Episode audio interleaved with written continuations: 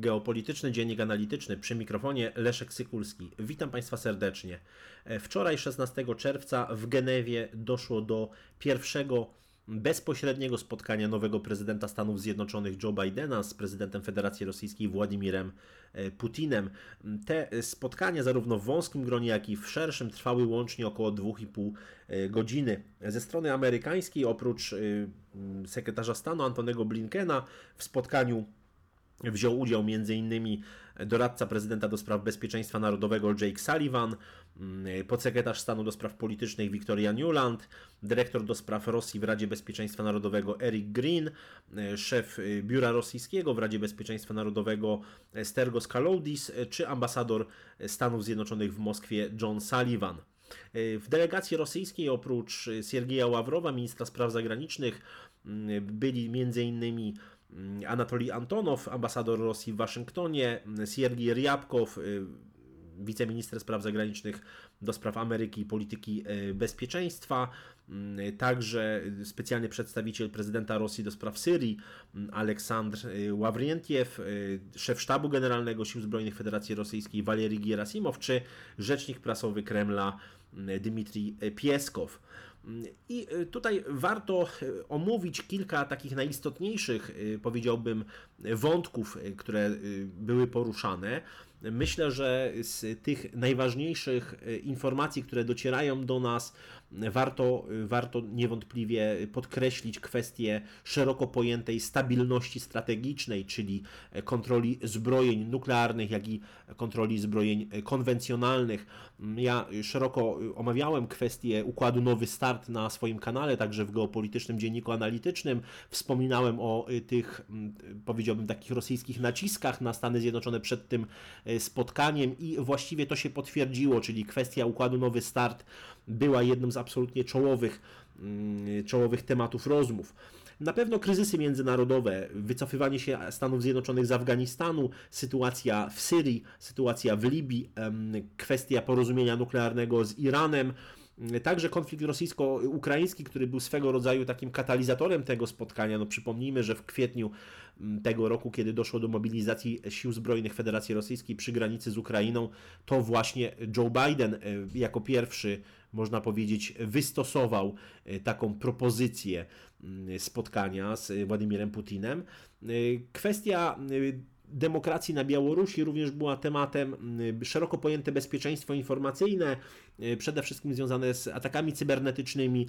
Y, to jeszcze tę kwestię rozwinę, bo, ponieważ jest bardzo istotna, jeśli chodzi o y, skutki tego, tego spotkania. Na pewno mm, także kwestia walki z pandemią koronawirusa, pandemią ogłoszoną przez Światową Organizację Zdrowia, no i wreszcie eksploracja zasobów Arktyki również stała się taką jednym z najważniejszych punktów tej agendy wspólnego spotkania. Mm, nie obyło się bez napomknienia o naruszeniach praw człowieka, prześladowaniach opozycji politycznej mm, w Rosji, ale to zostało w sposób bardzo taki powiedziałbym dyplomatyczny przez y, prezydenta Putina, mm, y, że tak powiem, ta piłeczka została bardzo, bardzo, bardzo zręcznie odbita i o tym jeszcze za chwilę, za chwilę powiem. Tak naprawdę, jeśli chodzi o bezpośrednie skutki tego spotkania, to jedynym jego takim powiedziałbym werbalnym skutkiem jest uzgodnienie chęci dalszego dialogu, y, kwestii przede wszystkim dialogu w sprawie zbrojeń strategicznych, w sferze bezpieczeństwa, ale także w sferze cyberbezpieczeństwa. Myślę, że jest to ten, ten aspekt, zwłaszcza cyberbezpieczeństwa, ma bardzo, bardzo istotny wymiar i stał się mm, tak naprawdę bardzo, bardzo integralną częścią właśnie tego, tego spotkania. Mm, faktem jest, że to spotkanie nastąpiło tuż po, niedługo zresztą po atakach na infrastrukturę krytyczną Stanów Zjednoczonych. Mam na myśli zarówno Colonial Pipeline, czyli jeden z najważniejszych rurociągów w Stanach Zjednoczonych, jak i uderzenie w jednego z największych producentów mięsa, JBS, koncern JBS. Tutaj warto podkreślić, że mm, Joe Biden przedstawił tutaj prezydentowi Federacji Rosyjskiej listę 16 obiektów infrastruktury krytycznej, które powinny być poza jakimkolwiek powiedzielibyśmy, poza jakąkolwiek groźbą nawet ataków y, cybernetycznych, ataków w cyberprzestrzeni. E, ta, ta lista 16 obiektów infrastruktury krytycznej, które powinny być poza atakami, czyli w, w takim żargonie, mm, w żargonie strategicznym off-limits, e, no, przez wielu tak naprawdę komentatorów jest traktowana jako oznaka słabości prezydenta Stanów Zjednoczonych, jako taka nawet no, wezwanie do de eskalacji konfliktu y, do konfliktu z, z Federacją Rosyjską. Mm, na pewno y, obydwie strony bardzo mocno zadbały o oprawę PR-ową tego, mm, tego, mm, tego spotkania. Wszystko to, co dotyczy narracji strategicznej, czy szeroko pojętej komunikacji strategicznej ze swoimi sojusznikami, ale także ze swoim społeczeństwem, y, ma tu bardzo istotne, istotne znaczenie.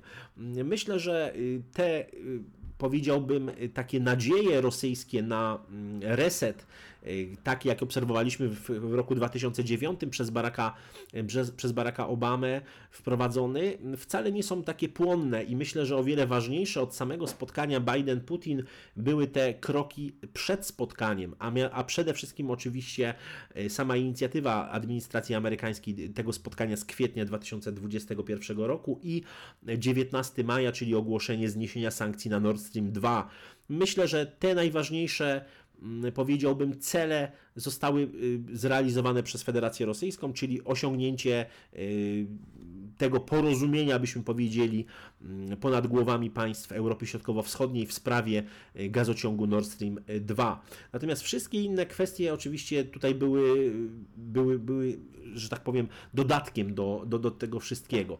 Mm, myślę, że te obie strony, zarówno Stany Zjednoczone, jak i Federacja Rosyjska, mm, są zadowolone z, z przedłużenia traktatu o redukcji zbrojeń nuklearnych, tak zwany New START, przez niektórych nazywany także mianem START 3. I, i, I to niewątpliwie jest bardzo ważny, ważny element dialogu strategicznego obu państw. Z punktu widzenia Rosji y, jest to czołowa sprawa, dlatego że pozwala y, traktować Moskwę, czy Moskwa czuje się wtedy po prostu jako równorzędny partner. Na przykład jeśli chodzi o kwestie zbrojeń nuklearnych czy zbrojeń konwencjonalnych, to niewątpliwie tutaj taką pozycję ma. Co ważne, uzgodniono wzajemny powrót ambasadorów już wspomnianych przeze mnie Sullivana i Antonowa, y, odpowiednio do, do Moskwy i do Waszyngtonu. Myślę, że z punktu widzenia rosyjskiego jest to, e, jest to bardzo ważna taka wizerunkowa Mm, wizerunkowa sprawa i, i, takie, takie powiedziałbym nawet zwycięstwo wizerunkowe. E, ciekawą kwestią była kwestia członkostwa Ukrainy w NATO. Warto tutaj e, odwołać się do ostatniego szczytu e, Sojuszu Północnoatlantyckiego w Brukseli, który, dość, dość, który omawiałem w geopolitycznym dzienniku analitycznym. Wtedy wspomniałem, że no, nie można mówić o sukcesie z punktu widzenia Kijowa, jeśli chodzi o brak jakichkolwiek ram czasowych dla, dla mapu, dla tego planu działań na rzecz członkostwa i tutaj rzeczywiście na tym spotkaniu dwustronnym Biden-Putin mm, praktycznie ten temat nie był, nie był omawiany, a właściwie powiedziałbym w szczegółach. Nie był omawiany w szczegółach, był omawiany bardzo krótko. Zresztą Władimir Putin e, dość lekceważąco wspomniał o tym na, na, e, na konferencji prasowej. Mm, powiedział, że nie ma o czym mówić tak naprawdę, jeśli chodzi o członkostwo Ukrainy w NATO. E, I myślę, że, że, że ta kwestia jest bardzo znacząca. Bardzo znacząca, zwłaszcza w kontekście Mm, złagodzenia sankcji na Nord Stream 2. Y, wspomniałem o tym, że była poruszona kwestia praw człowieka w Rosji y, i, i te oskarżenia ze strony, ze strony amerykańskiej no, natrafiły na taką bardzo zręczną, że tak powiem, odpowiedź rosyjską. Tutaj Rosjanie odwołali się do kwestii naruszania praw człowieka przez Stany Zjednoczone, jeśli chodzi o tworzenie tajnych więzień dla terrorystów, zabójstw osób podejrzewanych o terroryzm za pomocą dronów mm, i, i, i, tego typu kwestii. Z tego, co dotarło oczywiście do opinii publicznej, kwestia tajnych więzień CIA w Polsce nie była, nie była poruszana. Przynajmniej, na, na, że tak powiem, nie, nie, poinformowano o tym opinii publicznej. Natomiast z innych kwestii, wspomniałem o specjalnym przedstawicielu prezydenta Rosji do spraw, do spraw Syrii. Mówiono o kwestii utrzymania korytarza humanitarnego. Także wspominano oczywiście o przywróceniu porozumienia nuklearnego z Islamską Republiką Iranu, ale w tym kontekście Amerykanie bardzo twardo postawili sprawę no, przeciwdziałania tutaj proliferacji broni jądrowej i sprzeciwili się wejściu w posiadanie przez Iran broni tego typu, broni masowego rażenia. Zadeklarowano współdziałanie w Arktyce. Bardzo ważnym tematem była kwestia Afganistanu i tego wycofywania się zarówno wojsk Stanów Zjednoczonych, jak i sił Sojuszu Północnoatlantyckiego. Tutaj Niewątpliwie bardzo istotnym była kwestia, kwestia współdziałania obu państw właśnie przeciwko odrodzeniu się terroryzmowi. Tak jak powiedziałem, bardzo istotnym elementem była ta kwestia cyberbezpieczeństwa i przedstawienie prezydentowi Rosji listy 16 obiektów infrastruktury krytycznej Stanów Zjednoczonych, które powinny być właśnie off-limits, powinny pozostawać poza jakimkolwiek, poza jakąkolwiek groźbą, groźbą ataków. Myślę, że z punktu widzenia Stanów Zjednoczonych udało, doszło, mieliśmy do czynienia z, z dużym sukcesem administracji Joe Bidena, ponieważ nie tylko, że nie doszło do powtórki e, sytuacji z lipca 2018 roku, czyli z tego słynnego spotkania Trump-Putin e, w Helsinkach i do takiej, powiedziałbym, wizerunkowej kompromitacji. E, myślę, że w sensie PR-owym wyszło to całkiem nieźle dla Stanów Zjednoczonych.